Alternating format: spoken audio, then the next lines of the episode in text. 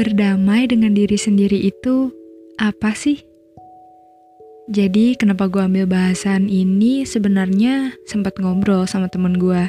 Jadi kita sama-sama bingung apa yang dimaksud dengan berdamai dengan diri sendiri. Ya kalau menurut gue sih berdamai dengan diri sendiri itu ketika gue memaafkan dan menerima kesalahan serta kekurangan gue. Gue gak menyalahkan atau mungkin terlalu menyesal atas kejadian-kejadian di masa lampau. Tapi ternyata gak cuma itu. Anyway, bahasan kali ini sesuai dengan judul, yaitu kebahagiaan, menerima, dan kedamaian. Loh kok berdamai? Sejak kapan mulai peperangannya? Sejak kalian masih blaming yourself, atau bahkan sampai nyakitin diri kalian sendiri. Sejak kalian belum bisa nerima diri kalian, atau mungkin belum kenal siapa kalian sebenarnya. Kadang kita juga ngerasa insecure, karena ngeliat orang lain atau malah membanding-bandingkan hidup kita dengan orang lain. Gini deh, biar kalian ikutan mikir. Kalau terus-terusan nyalahin diri sendiri, nyakitin diri sendiri, gak nerima apa yang ada di diri kalian, gimana kalian mau gali potensi dan berkembang? Yang mungkin sebenarnya lebih besar daripada kelemahan kalian. Kalian gak akan pernah tahu bahwa ada sesuatu yang berharga di dalam diri kalian karena ketika kalian sudah memaafkan dan berdamai dengan diri kalian sendiri, hal itu bisa mencapai impian kalian dan mengembangkan hubungan yang sehat serta bahagia dengan orang lain loh. Ngomong-ngomong soal bahagia nih, menurut kalian ngebahagiain orang lain itu kewajiban gak sih? Apakah kebahagiaan orang lain itu di atas kebahagiaan kita sendiri? Atau mungkin kebahagiaan orang lain adalah faktor dari kebahagiaan kita. Setelah banyak ngobrol dan baca sana-sini, gue cukup terbuka pikirannya soal membahagiakan orang lain. Jadi gini, sebenarnya kita nggak punya kendali atau kuasa atas kebahagiaan seseorang kan? Kita juga nggak bisa memaksakan respon baik atas perlakuan kita kepada setiap orang. Jadi, ketika hal itu tidak sesuai dengan yang kita harapkan, kita pasti merasa kecewa atau mungkin tidak bahagia. Lalu bagaimana? Yang harus kita pahami sebenarnya kita nggak bisa terus-terusan maksain untuk membahagiakan seseorang.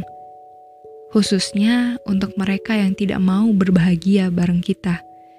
Kalau memang mereka ingin bahagia dengan yang lain, ya silahkan. Mungkin orang itu nggak ada di circle pertama kita, Circle pertama itu seperti orang tua, keluarga, sahabat, atau mungkin pasangan kita sendiri. Nah, circle pertama ini yang patut kita perjuangkan kebahagiaannya. Kenapa? Karena mereka juga membahagiakan diri kita.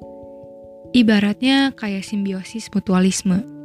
Jadi saling menguntungkan alias membahagiakan. Jadi yang harus diterima kenyataannya, kalau mungkin sebenarnya orang itu bukan di circle pertama kita, mungkin di circle kedua atau ketiga dan seterusnya. Karena jika kita sudah merasa cukup dengan diri kita sendiri, kita tidak akan memerlukan sebuah pengakuan dan penerimaan dari orang lain yang berlebihan. Kita akan tulus memberi pengakuan kepada orang lain. Jadi kita harus mengisi kebahagiaan kita sendiri, baru mengisi kebahagiaan orang lain balik lagi nih soal menerima dan berdamai. Hal yang paling penting itu adalah jujur dengan diri sendiri. Jujur kalau kita nggak suka ini, jujur kalau kita sangat menyukai hal itu. Atau tentang apa pun yang sedang kita rasakan. Bahwa sebenarnya perasaan-perasaan itu ada. Kadang, kita juga harus menerima bahwasannya kita pernah gagal dan kecewa tapi nggak apa-apa.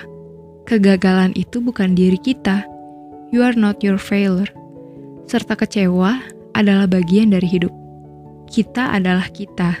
Karena tidak ada manusia yang tidak pernah melakukan kesalahan, bukan? Jadi maafkan diri kalian. Terima hal-hal yang pernah terjadi di dalam hidup kalian. Kemudian renungkan apa yang perlu dipersiapkan untuk berubah dan melangkah lebih baik lagi terimalah diri kalian seutuhnya. Di sini, kini adalah kenyataannya. setelah menerima, cintai diri kalian sendiri. Karena kita tidak akan pernah merasa dicintai jika kita tidak mencintai diri kita sendiri. Berbahagialah dengan penuh rasa syukur akan nikmat yang diberikan oleh Tuhan yang Maha Kuasa. Sekian dulu episode kali ini. Ditunggu episode berikutnya ya.